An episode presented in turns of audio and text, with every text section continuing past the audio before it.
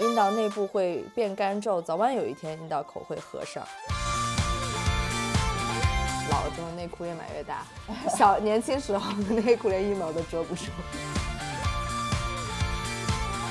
妈妈有时候也会想要杀死自己的孩子。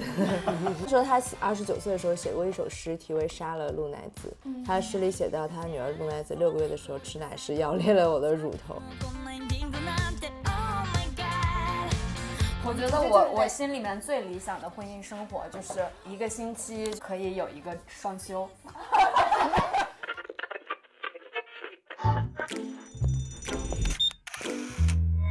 我是 Alex Alex，这里是九月十个妞。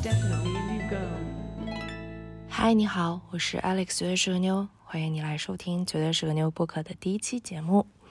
九月十个妞之前做视频，从二零一九年的八月到现在，已经做了有三百多期了吧？音频只是我们第一次录。我们呢是六个人，我、菲菲、小乔、巧。嘎嘎和汉湾，我们是五女一男，是六个非常鲜艳和有趣的灵魂。我们非常关注女性和性别的议题，也关注人性的美好和善良、爱、连接和理解。我们会把对这些议题的兴趣，像在视频里面那样带入到现在音频的节目里面啊。在我们的播客里面，还会继续探讨这些议题，而且会更长、更完整、更和你之间有亲密感。今天这期播客里面，你会听到一次酣畅淋漓的读书会的讨论。这读书会不一般，如果你未满十八岁的话，请在家长指引下收听。他讨论的是伊藤比吕美女士的这本书，叫做《必经记》。在这里面，我们聊到了女性衰老之后的身体、性爱、夫妻关系、母亲和孩子的关系，还聊到了死亡。如果你在这些声音里面分不清我们六个人谁是谁的话也没有关系，你还可以看到他的视频版本，看到我们鲜活的面庞，就是在各大社交媒体搜索“勇气蛋”有勇气的小子弹的意思，然后就能找到我们现在发视频的小号。我们的大号呢叫做 Alex 绝对是个妞，嗯，你还是可以搜到他，并且看到以前精彩的内容。只是他最近还不能说话，但没关系啊，我们也没有放弃，一直做性别的话题。和给你带来更好的内容，于是乎就有了今天的播客，那就开始吧。好喜欢这本书啊！我想评为我最近最喜欢的书。看这本书，因为他伊藤比吕美他是在五十岁到六十岁之间写的这本书，他的随笔，然后他在写他的经历必经，然后他的更年期。所以你们有从这本书里面读到什么更年期的 fun fact？我最印象最深就是阴道口会闭起来吧。太吓人了，会演那种五八十岁左右的。奶奶也在做爱什么的，那她闭起来怎么做啊？就是我原先是知道，就是因为你到更年期之后，你身体都变得各种干燥，你的皮肤干燥，你的阴道里面也会干燥，然后我就知道干燥会瘙痒，然后可能就是你如果是性生活的话，就需要润滑。但是他在后面说，这已经没什么大不了了，因为那阴道内部会变干皱，早晚有一天阴道口会合上。他的意思是不是说，就是可能他干涩，然后他的就是那个性爱的频率会变少，然后他就。我觉得这个和尚应该不是一个真正的和尚，是一个概念意义上的和尚。对，就关门了那个意思。就说到听到口会合上，就你们直接的感受是什么？我会觉得我整个人变得会没有一种空气的循环了，就我的身体它少了一个出口。像你是一个南北通透的一个房子，窗就开了，然后你就流，你的气就流动。但是如果你有口闭起来了，你就是有一种，就是空气不流通，花也长不好了。嗯，很很形象。我就觉得它可能是一个概念上的闭合上，就是说你你不再有性爱，或者说代表着你的性欲。开始消减了，或者说你不再能从这个器官里面获得性上的快感的时候，我就还蛮好奇那个状态，我就想说，嗯，那是不是就可以探索一下其他的性爱方式？我当时看的时候，我在好奇，到那个时候了，荷尔蒙降低了之后，就你还会有性欲去想？关于性爱的记忆还在啊，那个记忆也会让你想要一种暧昧的。经过这个孕产期，然后性欲降低过的，也不会想那个特别去想那个回忆，然后。因此也不会就是自己很渴望，会有那个心理的波动。刚才小桃说就是探索另外性的方式，那会不会阴道口闭上了，但是阴蒂还照样好用呢？那会不会荷尔蒙导致阴蒂高潮也变得难了起来呢？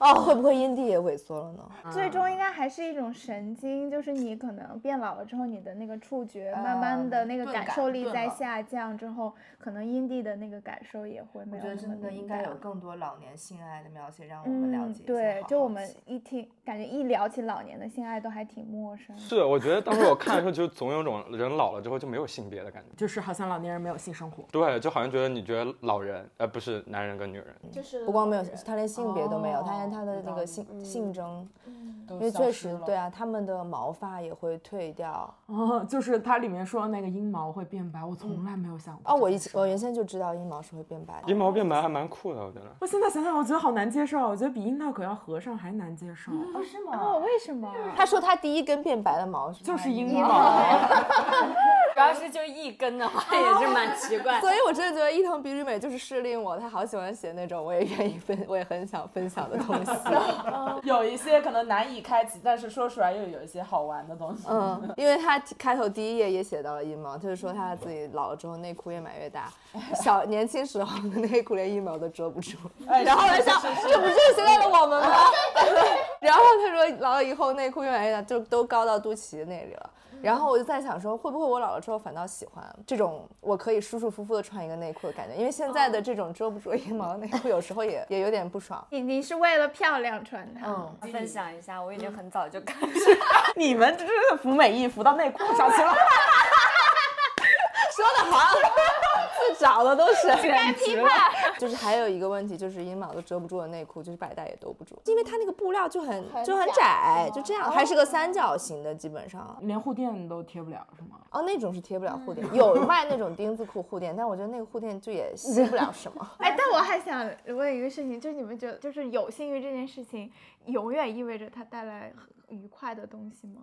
就是有性欲，但没有得到。可能对啊，对呀、我就觉得这个事情就也是也很烦恼。要是你没有性欲的话，你也挺轻松的。因为他后面不也，当然有可能大部分是他那个人生状态上的轻松，但我觉得那个轻松我也有点好奇，就是没有了性欲之后的那个轻松感。我也有的时候蛮羡慕这种状态的，就有的时候你性欲大发，就就就像有有有一只蚊子，一对，然后你就会觉得说，哎，如果我能切断那个，哎呀，哎呀，从小到大没有你们说过的肉体，并不是因为你旁边有一个人，一个肉体，你百爪挠心。就是有一个肉体，似乎反倒这件事情好解决一些。是因为没有肉体。然后你今天早上起床开始，你就整个人就很想做，到晚上你就是爱也没做，然后工作也干不好。哎，怪不得拖延的原因是性欲太强，是吧？还有什么更年期 fun fact？就是他写的第一句就是热，热翻了。对，热翻了，我搞不明白，这么热 是因为全球变暖，所有人都觉得热，还是只有我？然后他后面还有写到，就是他去东京的时候，他觉得东京那个时候天气还蛮冷的，所有人似乎有人，甚至有人都穿上了羽绒服，然后就只有他 穿着一个背心走在街上。然后他一直强调说他会身上散发出那种男哦，男性运动员的臭汗臭味。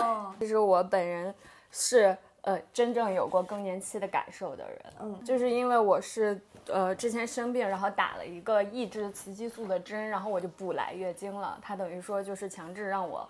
闭经，就是你记得咱们去那个团建烧烤的时候，嗯，然后我就在那儿站着，然后一下，其实那时候没有那么热，然后石头就指着我说，你鼻头上都是汗，就是我跟你说那个东西就是突然的，可能就三秒钟，然后不就感觉一下就发出来了，然后你整个衣服都可以湿湿掉，就看到那个汗印儿，然后石头当时就就很震惊，然后我说。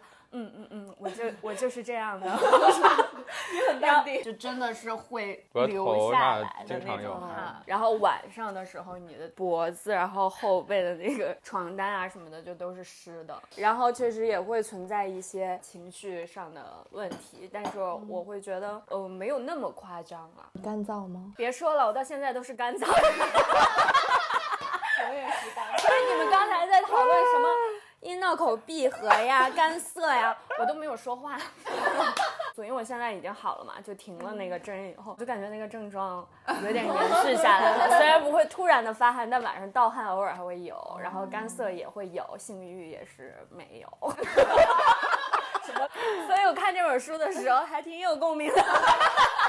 终于，哎，所以你们妈妈更年期的时候，你们都能意识到吗？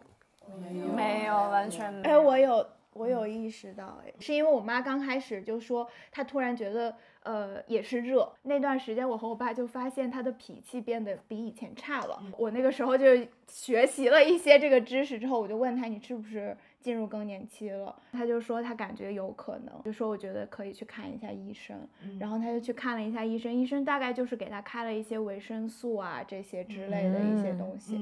他说，的确吃了药以后，心情跟那个盗汗的情况有减少一些。我妈还没有绝经，就月经其实还在正常来，只是进入了前期的那个阶你段。妈多大啊？当时应该是四十七、四十八岁左右。请大家去收看一下绝对是我妞的本频道的第二期还是第三期节目，讲更年期的，已嗯经科普过相关知识。，其实我也印象挺深的，就是刚才说我们有没有体会到，其中我们采访的有一个妈妈，她就会说啊，因为我更年期了，我特别要注意我的情绪，就别影响了家人，然后我要控制好我自己，就听起来有点还挺让人心疼。这个情绪的问题是有科学依据的吗？还是说是一个刻板印象？我觉得可能就是有一些影视作品，它去描述，就把这个描述的很夸张，然后就让大家闻风丧胆。闻之色变，对。激素的波动有可能是会影响大脑里控制情绪的这个部分的，情绪会波动是一个正常的现象，但我觉得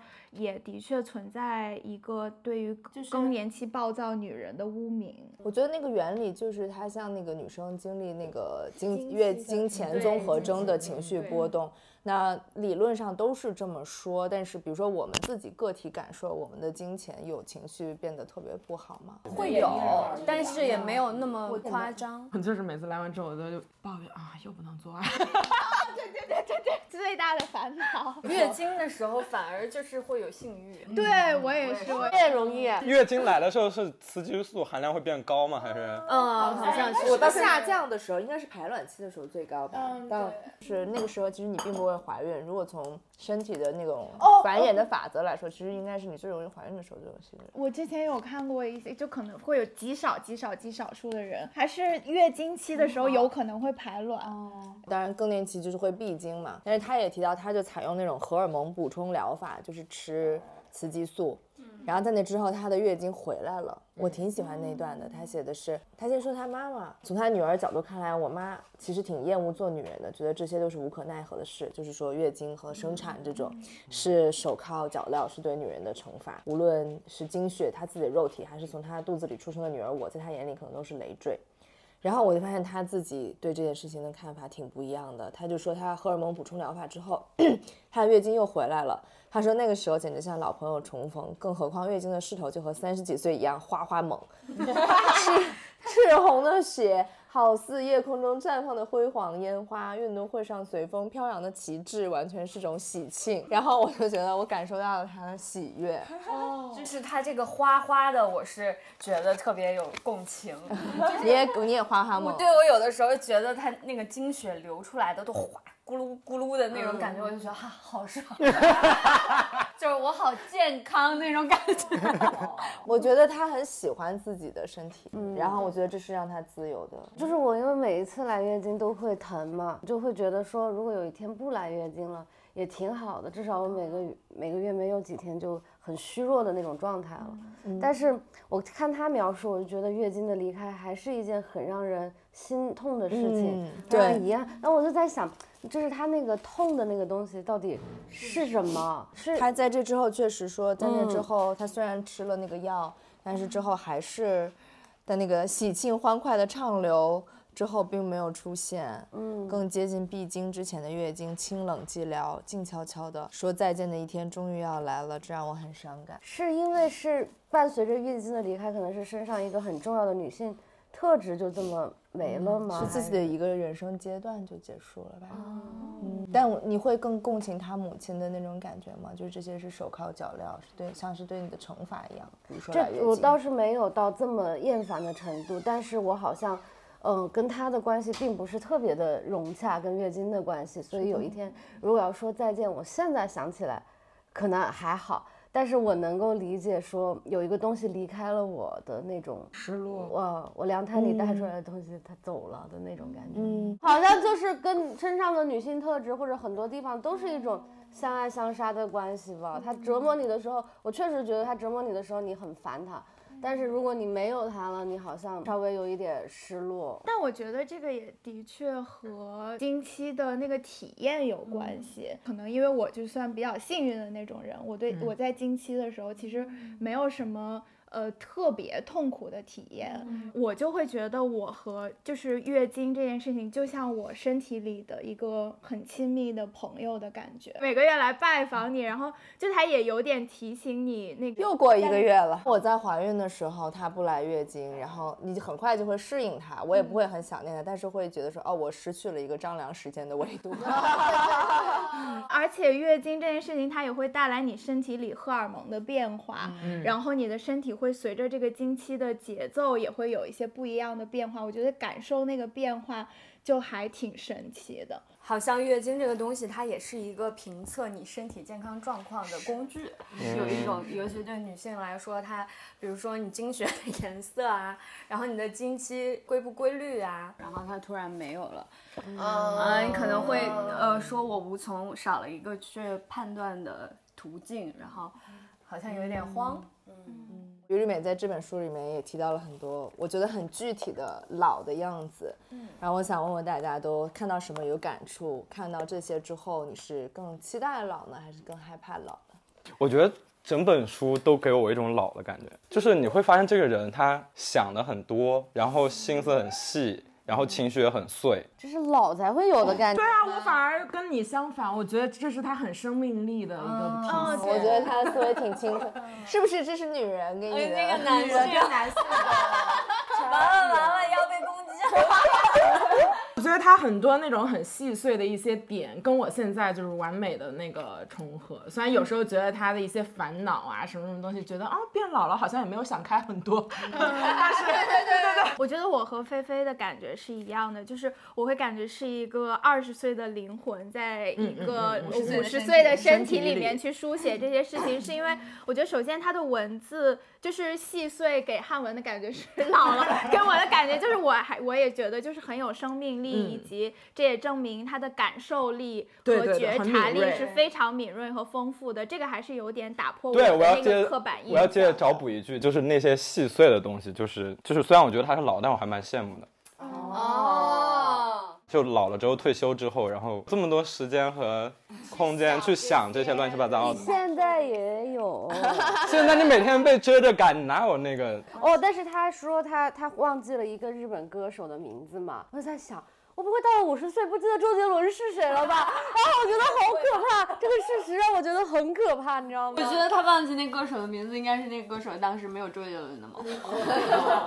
那我又会觉得我会忘记一个，忘记一些我年轻的时候特别热爱的东西。哦，我觉得这件事情会让我觉得很吓人。我想把我喜欢的东西一辈子都都刻在我的生命里面，但好像这个事情并不是靠我自己。因为你过了一个阶段就不喜欢他了，你就自然就忘记了呢。但曾经热爱过的那种情感，我还是想留住的。你喜欢的是那个状态。对，然后就包括他说他他父母在老了之后，他妈妈不再穿和服了吧，然后他爸爸不再画画了，然后这件事情就也让我觉得很惊悚。我就觉得是老了之后，你你会失去你的兴趣爱好。嗯嗯，就是老了之后，你好像就就活成老年人的样子了，你就不再做你年轻的时候爱做的事情了。这个事情是让我对老有一点恐惧的。到底年龄这件事，年龄的增长这件事，到底会让人更豁达呢，还是会让人更狭隘呢？就是有时候我会有这样的疑惑。就是所谓你老了之后，什么事情都看淡了，但是你老了之后，你却失去了很多你年轻时候想去尝试的那种冲动。我觉得他整个书都在表达一种。他处在这个年龄段的这种纠结，就是他时而豁达。然后他时而就是拧巴，然后但是他也没有停止去尝试新的兴趣，不跳那个足子板，对，然后他也还是在努力的往前走那种感觉。因为我觉得他处理问题的能力和速度是，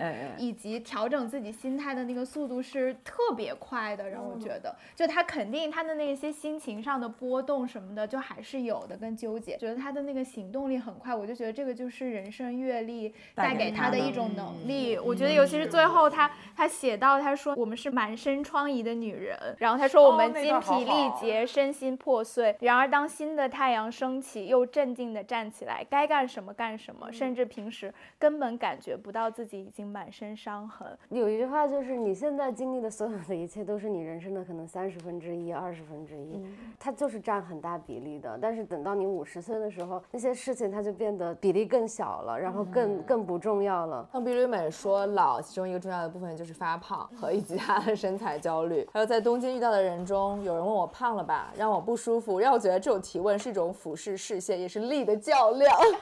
我当然是劣势的一方，我只好笑着回海回答，哈哈哈，是的。如果被人俯视就能瘦的话，那我可以忍。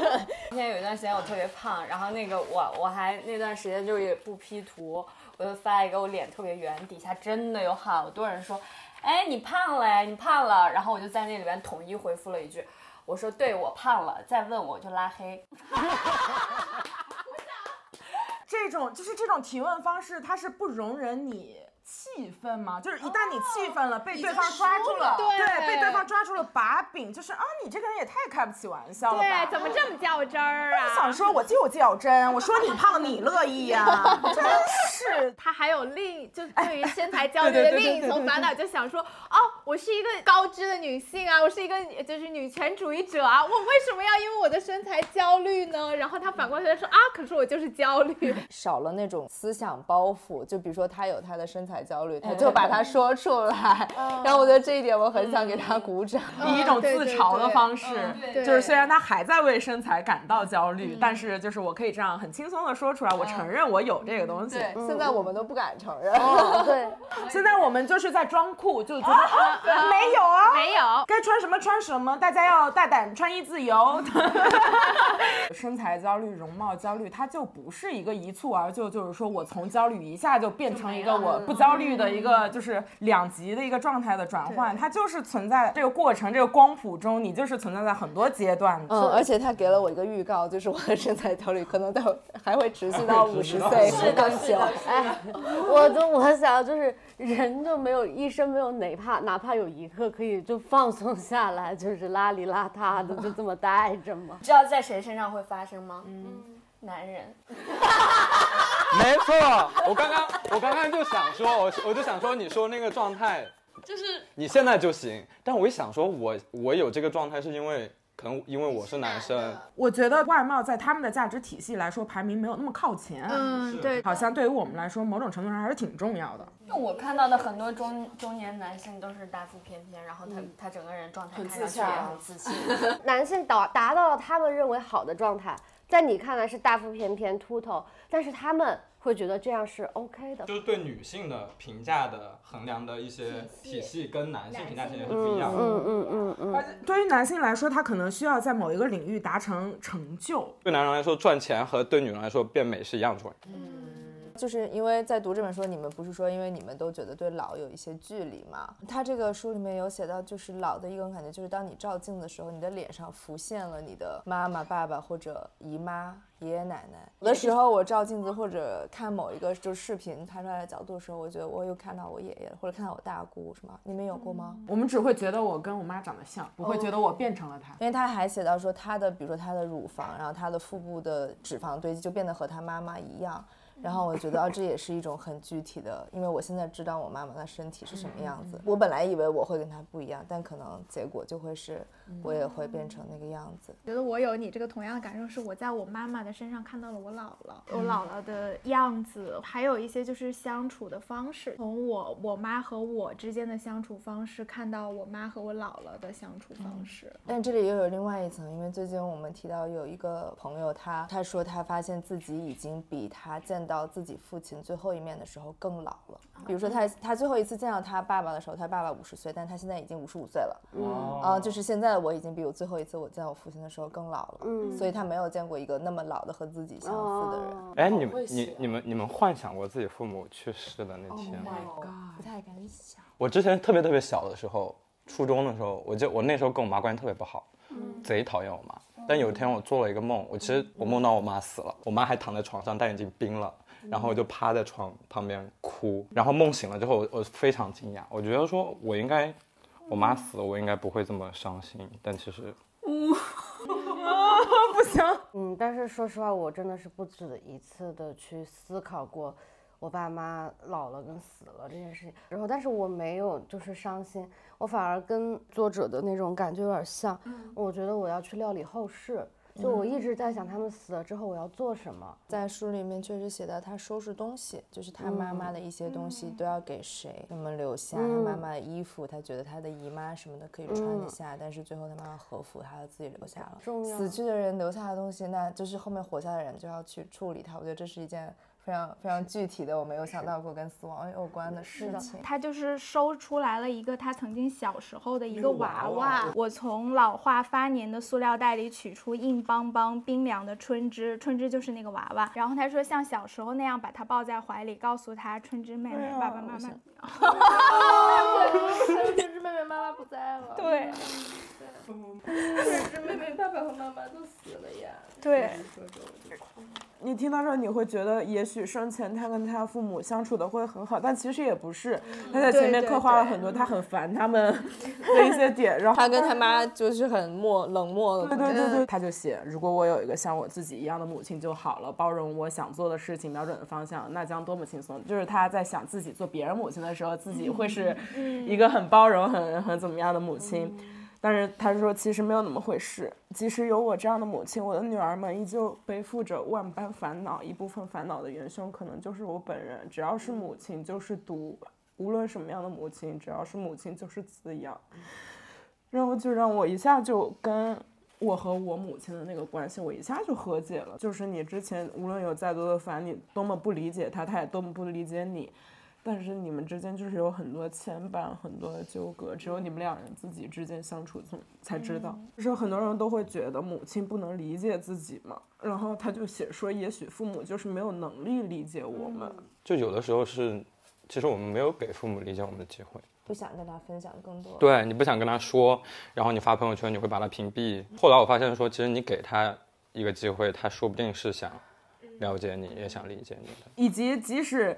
你给他的机会，然后他可能还是会用一种你很烦的方式在在在跟你沟通，但是这个沟通就是这个过程就是这样的。今年就是跟我爸在观点上有非常非常多的争执，但是到最后他说他尊重我的时候，我也觉得他是很真心的，然后尊重我且为我感到骄傲。他不认不认同我的观点，但是。他为我是一个有观点的人这件事情而感到骄傲，我还是觉得很受触动的。我觉得有时候不跟父母分享，会因为害怕那个观点上的冲突和交锋。我会觉得可能没有冲突，大家和和气气，但是可能彼此不是很熟悉，这就提是一个很好的状态。其实冲突也是一种沟通的方式，你在冲突之后可以化解冲突，或许。可以让你们更理解对方，我可以去非暴力沟通一下，就是跟大家分享一个回家做自己这件事情，真的比你想象中要容易多了。哦，就你不要再去演演一个乖小孩了，很懂事，然后顺着大家说。你就是你怎么想的，你就怎么说，我觉得是有用的。今年真的得到了，你可以尊重吗？也不算是尊重，但是我能看到他们的，比如说眼神里有些惊讶。那个边界对对对对对，然后然后我发现他们不会侵入进来，不会说你这样想不对，其实是舒服的，真的是舒服的。他们可能也意识到你长大了，有自己的想法了。我觉得是。嗯，然后这里说的感觉可以作为总结，就我母亲与其说是毒，更像荆棘刺，我只能一步一步无视它的尖锐，摸索着与它共生。对，我。觉得如果听到他母亲的角度去写他对于女儿的态度，就是这种作为一个孩子想要杀死自己妈妈的心情，妈妈有时候也会想要杀死自己的孩子。他说他二十九岁的时候写过一首诗，题为《杀了鹿奶子》。他诗里写到，他女儿鹿奶子六个月的时候吃奶时咬裂了我的乳头。有一些心理分析的大师说过，母亲对于孩子的恨，就是在蔡准这样年纪的时候，他是。忘恩负义，根本 就是把你拿来用，你没用的时候把你扔掉，我不 appreciate 你的付出，你就又想杀了他，你就觉得我不能恨我的孩子，我不能我不能杀他的那种心情。我我会有想象啊，就是我如果生完我的小孩，我可能不会那么喜欢他，因为我会觉得我的生活会被他打破，然后好像我的人生轨迹就一下就乱掉了，然后反而是他把那个自由自在的我杀死了那种感觉，所以我就要杀死他，然后我要把那个我给找回来。但是他后来解说，他的大女儿露奈子已经杀完了我，离开嗯家，确立了他自己，我毫无招架的被露奈子杀死了。没有，但我觉得后面当鹿乃子做母亲之后，她也有一段特别好笑，就是就是她自己怀鹿乃子的时候，跟她妈是属于那种两代人之间可能不理解对方的那个育儿理念，什么什么二十一天不能出门，类似这种。她自己当外婆了之后，她就不要做这样的母亲吧。这一章最后就写到，她自己准备回家了之后，第二天九点多我才发现鹿乃子一大早给我打过电话。我慌忙的给他打回去，奶水出不来，比我想的难多了。我好久没拉屎了，我该怎么办呀？电话那一头，陆乃子哭了，就是他反而想要远离下一代人的这个育儿，你们自己参与就好，我不去干涉太多，反而女儿有求于他。我觉得他就是陆乃子刚刚生了的时候，他去到他家里之后，觉得陆乃子就是也有知识，然后看起来也能应对，身边有一个爱她的丈夫，然后他那种发现，哎，这儿好像像也没什么需要我的哎那感觉，那我就回家吧。然后又有人给我打电话说我家里的狗生病了，我需要去照顾。我觉得他其实离开的时候带着一点点失落，其实他一直很期待这个孙辈的将将士，他来了之后发现，哎，好像这也不怎么需要我哈，说那我走还是不走呢？然后家里狗打电话就说好吧，那我有事，那我走了。感觉不太一样对对对。我以为我感觉他走。对我感觉他是想走的。也你觉得就看他这个写的是我疾驰八小时返回自己的家，就是证明狗更重要啊。如果我的猫那样的话，我的女儿已经有她老公了。然后他们也还看上去不错，那我的猫如果是没有我的猫，肯定是我的第一位。而且我觉得他是很强烈的想要做的跟他妈不一样。嗯，嗯，就是你刚才念的那一页，对我来说更惊悚的一点是喂奶那里，他的女儿陆乃子就是喂奶不顺利，然后但是他女儿又说就就就出门了，不管了，他一个人跟这个孩子在一起，然后这个婴儿焦躁乱动，很饿，想哭。他居然把自己的乳房凑到婴儿嘴边，宝宝吸得很用力，但是那种令我无限怀恋的乳汁胀涌的感觉，which 我非常的知道，并没有到来。然后婴儿什么也没有吸到，我忽然想起来，我妈也做过同样的事，她说着吸祖母的吧，同样是空空的，乳汁并没有涌出来。我觉得我有可能也做得出来。但是得是你自己女儿的孩子才行吧？太远的孩子你可以吗？我不知道呀，如果我是个祖母，有一个婴儿想很饿想要吃奶的话，我可能真的会有这种冲动，把我的乳房放进去。是因为那个那个体验其实很好。我觉得可能是一种本能，就是看那个孩子很饿在哭的时候，你想要你想要解决他的饥饿吧。但是我也不知道我能不能做出那一步，但是我看他这么做，我觉得我有可能。哦，那可能没喂过奶的人就没没有有这种对对体验。但是我小时候有过同样的体验，甚至不是祖母了，是我奶奶的妈妈。我就是被她哄的时候，被这个太奶奶，我就很喜欢摸她的奶。我现在那个记忆我还非常的深刻。哇塞所以我觉得吃奶吃祖母的奶 这件事儿，好像也不是。对对对对对对。没就是干缩一个。但是那时候好像孩子时期对于乳房这件事情就是有一种。口味，就是嘴口腔的安抚。是我在断奶之后，应该我大们概一岁多。我妈妈跟我讲，我大概一岁多断奶，但是我是有记忆的，就是我从断奶之后一直到我妹妹出生之前，就是我六七岁的时候，我每天晚上睡觉都是要摸着我对妈妈的对对对对对乳房对对对对睡觉的。，我也有这样的记忆。就是我觉得它是一种很强的对小孩来说心理上的安安慰慰，然后一直到现在，摸我也很好摸我。如果睡不着觉，我会摸自己的，我倒是因为摸因为摸不到妈妈的了，只能摸自己的。但是这确实是很多就是尤其是断奶期妈妈的痛苦，因为你带着一个孩子到外面去，也许他在哭闹的时候，他的手就这样，然后你会在众人众目睽睽之下，然后你的领子就被扯扯下来，然后那只手就钻进来了。然后我就见过那些妈妈很尴尬，就开始掏，把手掏出去。太好笑了。哦，他还说那个，如果我这辈子有什么想做的事没做成，那就是我想生更多的孩子。如果可能，我想在每次排卵的时候都怀孕生下孩子，给孩子喂奶，但是我没能做到。他说有一个热门的社会新闻，一个过了更年期的母亲为自己的女儿做了代孕。他说，如果将来露露奶子让我替她怀孕，我会毫不犹豫的去做。这也很可怕。对啊，就是如果闭经了之后，还是可以怀孕了，是吗？嗯啊，不能。可以。哎，如果你植入一个胚胎进去，入胚胎，那你的子宫会就是对这不能吧啊。？我觉得应该能着科床科？学上来说应该是不行吧。我觉得这期节目需要一个六层楼的备载。这时候插入六层楼。我们呼吁他做一期对这期节目的 reaction，回答问题。我看到你说的那一段，我就在想，就是就是代孕的那段啊，对我就在想，怀孕到底是一种多么 令他觉得幸福的体验，就尤其是可能是你过了生生育期之后，会尤其的会想要再就你怀孕的时候会有，就是除了怀孕以外，不能带给你的美好的体验吗？好像没有很强烈。怀孕的时候其实其实挺没感觉的。会不会还是那种对自己女性身份的怀念呢？我觉得有可能。月经一样。我想聊聊他在这里面写到了关于夫妻之道。他说他观察他的二女儿，他从来没有跟他的女儿说过你要结婚或者婚姻是一你的必经之路。但他的二女儿突然有一天就突然想结婚，还他观察到他的女儿和那个女儿的丈夫手心里像装了磁铁，就是天天在手拉手。然后他说：“人啊，就是在这种时候轻率的、莽撞的渴望着结婚呢。”他说：“我自己那个时候不是也是每天想结婚，想的要死。”这句话你应该蛮有共鸣的吧？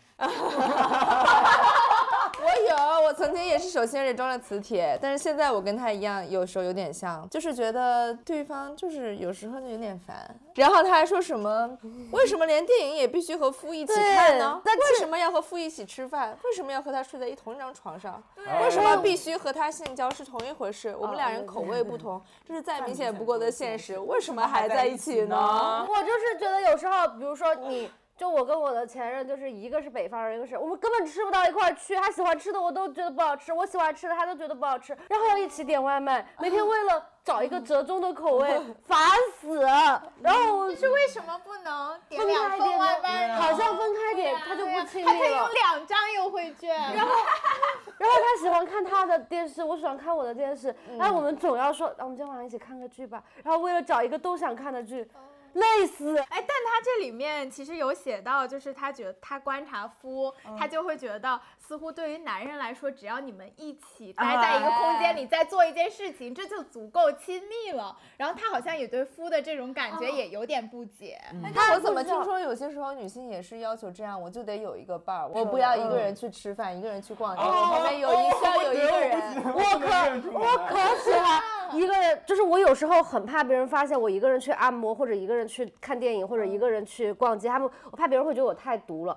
但是我真的觉得很爽。哦，我觉得很享受。对，有一些事情我就不能跟别人一起干，就必须得自己干才我曾经很害怕一个人吃饭，我在上大学的时候，我到现在都还很害怕一个人吃饭。我现在可以一个人吃饭了，但是我依然我一个人不是很情愿一个人去电影院。我有时候吃饭要找个搭子，纯粹是因为我想多点两个菜。你们两方说的观点我都能 get，都能就是都会享受到，就是两个人的亲密，一个人的那个爽。就我在想说，哪一个场景之下有一个人总比一个人更好？我有点想到就是疫情，就是刚开始的时候就说要嗯封控封城了，然后呢，我们就赶紧在想说，哦，我们要一起去超市去抢一些物资回来。有一点那个并肩作战的时候，会觉得两个人比一个人好一些。啊，对，我觉得应对困难的时候两个人，然后玩乐的时候一个人。只能同苦，无法共甘。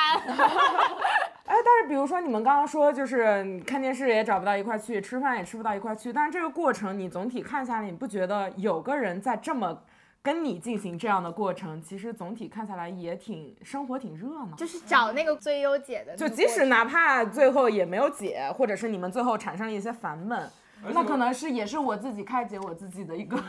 你旁边那个人就是跟你还蛮不一样的，就给你提供一个机会，你去了解一些你本来不感兴趣的。但是我们都是六个不一样的人，我每天跟你们做深度交流，我回家还要跟另外一个人，而且他有可能不愿意交流，他只是跟你待在一起。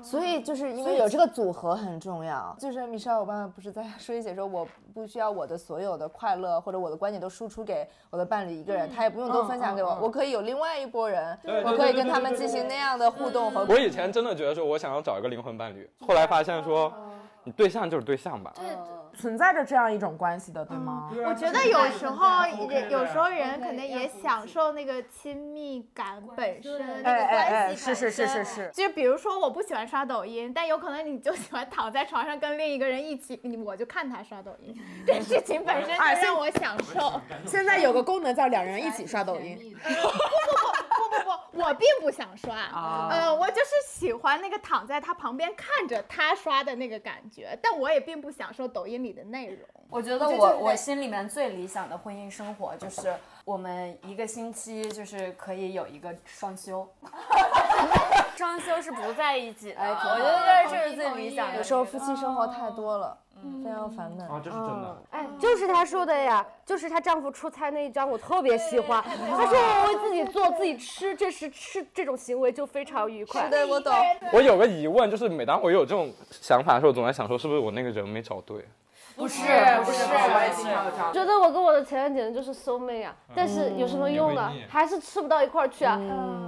他还说他不是很喜欢那个发酵类食物嘛，那个盐米居。如果那他说他，但是他的他的夫就特别讨厌这种口感，然后还给他泼冷水，泼冷水，既不懂情绪又很粗鲁。他说没办法，亲人毕竟是亲人，我在为亲人做饭，只有暂时放弃小小盐米菊。等夫死了，我再接着单上。我也花了这一句。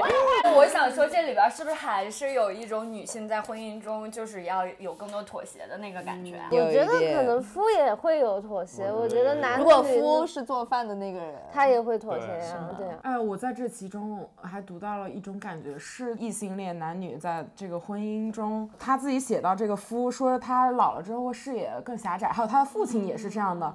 我就是把他放到这个性别上，我就。觉得好像男性是不是更偏向于这种？就是男人们啊，都那么相似，他们盘踞在一家的正中间，号称担起了全家的重任。虽然爱着家人，但却不能像我和母亲那样全心全意为家人做出奉献。但他对外宣称是那样，他们做不好精神准备，自己的人生将要被家庭生活这种繁荣延续的日常搅乱。就是对他们，在他看来，改变价值观是件麻烦事。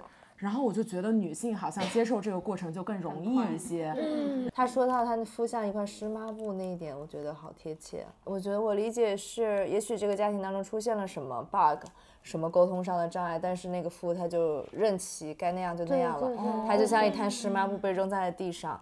但是他如果你愿意再去付出一些去沟通的话，你这湿抹布就会摊平，然后你就晒干，然后你就干干净净、柔柔软软。但是一块湿抹布。放在那里，它就永远僵硬的沤在那里，像一团，然后最终也会被人忘记。对，我觉得男性就是在生活当中，他很有很多的固定的模式，然后他很难从那个固定模式里抽离出来。而当这个事情发生，他固定模式解决不了的时候，他就慌乱，他就不知道，或者他不知道怎么办，或者他就摆烂。但女性好像是看到一个事情发生的时候，她可以流转自己，然后去动脑筋，然后去想到很多很多解决办法。以上发言针对我的父亲。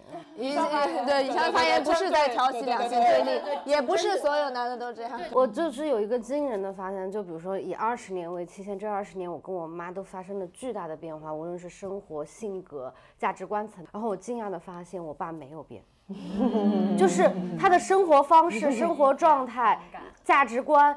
都没有任何变化，就是他在他原有的那些东西里走的更更极端了，对，然后但是他没有任何的 new things 发生在他的身上。对于男性来说，就是他们的行为模式和价值观，就是一直有一些非常固定且被人呃推崇的样本，所以他其实很少有那个。自己和社会价值观和社会规则之间那个调试的过程，嗯，但我觉得女性似乎就很习惯，因为我我们所谓就是第二性，我们是客体的话，你就你不是主体的时候，你要生存，你就永远要你自己的感受和这个。不贴合你自己感受的社会系统之间，你要去调试、去适应。我觉得女性好像很适应这种不断调试、不断战斗的这个状态，但似乎男性就是他不太习惯那个调试的过程。嗯，但是我觉得他们自己的内心是孤独的，呃，仅是我们身边的。嗯，越上年纪，他其实与这个家庭的距离就是越越大，然后他就钓鱼啊什么的嘛。他就比吕美写，他每次回回到熊本都是陪他爸爸看电视。他坐在空无一人的起居室里，认真盯着盯看着电视画面。我从他的讲述中感受到他的孤独，完全一样的事情发生在我身上，我就是能明显的感受到他那种孤独。他现在即使他很喜欢一部电影，他也没有办法表达，在他的生命当中没有人跟他分享任何东西，他就憋在那里。他在地下室里面捣弄他的兰花，听音乐，看电影。但是我看这本书的时候，他这种孤独唤起了我的一种责任感，就是我不想让他就孤独的走完他。人生最后的这三十年、四十年这样。他会不会觉得爽呢？就他终于可以一个人倒腾老兰花了。我觉得有可能，但是我会从他看我的眼神，或者有时候他对我的期望，然后他渴望我给他的反馈里面看出来，他至少对我是抱有这个希望的。他会在我回家的时候主动买酒、点烧烤，然后想要。在那个晚上跟我营造一种聊天气氛。对对对，我还是觉得挺难受的。然后我就会有一种觉得，就是父母越来越老了，然后我们的角色在倒置，就是就好像我要变成那个去照顾他情绪的人，然后去照顾他之后，之后也不是说不是说具那种非常客观的，就是把屎把尿的那种照顾，就是要去成为那个照顾他，甚至是保护他的那个人。我觉得他在描述老的时候，也描述了一些男人的老。他说：“我手把着敷的阴茎放进小便瓶时，忽然醒悟到我在看着一个男人活完了一生，最终走向死亡。正因为我知道这根阴茎从前曾多么壮大，所以那一刻才觉得特别小，就像婴儿的一样，小小的缩成了一团，尿液流淌到了我手心上。”对啊，现在我们多么渴望的那个东西，最终会变成那样。渴望的东西。啊，但我觉得，我觉得他说的这个就是缩小，他因为说的是他夫的阴茎缩小，然后我觉得他在前面也讲，就是人生的缩小，我觉得那段写的像对整个人生、整个家庭，就他讲父母死去，孩子长大，连他的宠物也死了，然后小孩离家，然后一个家庭就这样缩小了，然后他还想象就是可能再过一些时候，夫或者他也会呃离去，然后他们。就是缩小成孤身一人，对你的肉体在缩小，在萎缩，你的关系也在缩小。嗯，最后后记的时候，他又说他的六十岁过了，因为前面其实提到他说了他的三十岁，他很忙，他生了孩子，第一个第一个孩子，四十岁的时候又在生孩子，五十岁他觉得他在很新奇的体验更年期是什么，很兴奋。他那个时候觉得六十岁像是一个地面上的裂缝一样，一旦跨过去就是，哦，他是六十岁这条。境界线对我来说像大地上一条裂缝，黑洞洞的沉横沉在那里，让我明白只要越过了这条线，该来的就要来了。感觉那个时候他还是恐惧，六或觉得六十岁是一个真正衰老的一个标志。然后他后来在他六十岁之后，夫也他的父亲母亲狗死了，夫也死了之后，他的视野变得开阔，看到了迄今为止从未能看到的。他觉得活了六十年，第一次感到这么轻松，仿佛进入了一个无重力的空间，四下空旷无碍，明净而无色。然后小乔就问：“想你想说这种轻松是什么？是吧？”我有一个答案，这个轻松就是你们现在的这种轻松。在三十三十四十五十之后，你有一个孩子要照顾，然后你有父母要照顾，你多了很多的 burden。嗯。然后你不光是为自己而活，然后你有很多人在依靠着你。那这些都经历过去之后，孩子长大了，父母。过去了，你可以就为自己而活的那个阶段啊，但是它更轻松，因为你现在前面还有那些 burden 要去面对，你还要想着我要做什么准备去承担之后将要到来的责任，但那个时候责任已经承担完了，那那个时候就真的是哪些事情没做完就去做吧。年轻人不敢去尝试，是因为觉得自己还要活得很久，还有很多时间，还有很多时间。到老了之后，你觉得什么都来不及了，马上开始做起来。哎，其实我有时候也会就期待说，到了某一个年纪，我能卸下很多东西，然后就去做自己喜欢的事情，一门心思就做自己想做的事情。但是我现在真的现在也觉得，不会有那个。真正的那个年纪了，人世间那么多琐事琐事，你总要面对新的挑战。嗯，就就好像很鸡汤，但是好像又真的是这样。对，但是会有一点像他这样说了之后，就有点期待退休，期待闭经。期待退休。我经历了三十岁以后，我觉得我心底里那个真正的小孩儿，他又被激发出来了。然后我看这本书的时候，我就觉得这个作者好像他也有一种年轻的灵魂的那种感觉，就像他写。写的那些文字、那些话都很搞笑的那种感觉，所以我就觉得你的灵魂如果一直还是年轻的的话，那就无所谓多少岁吧。我觉得除了灵魂要年轻，我觉得也要尽可能延缓身体的衰老。多运动啊，健康，适合出广告。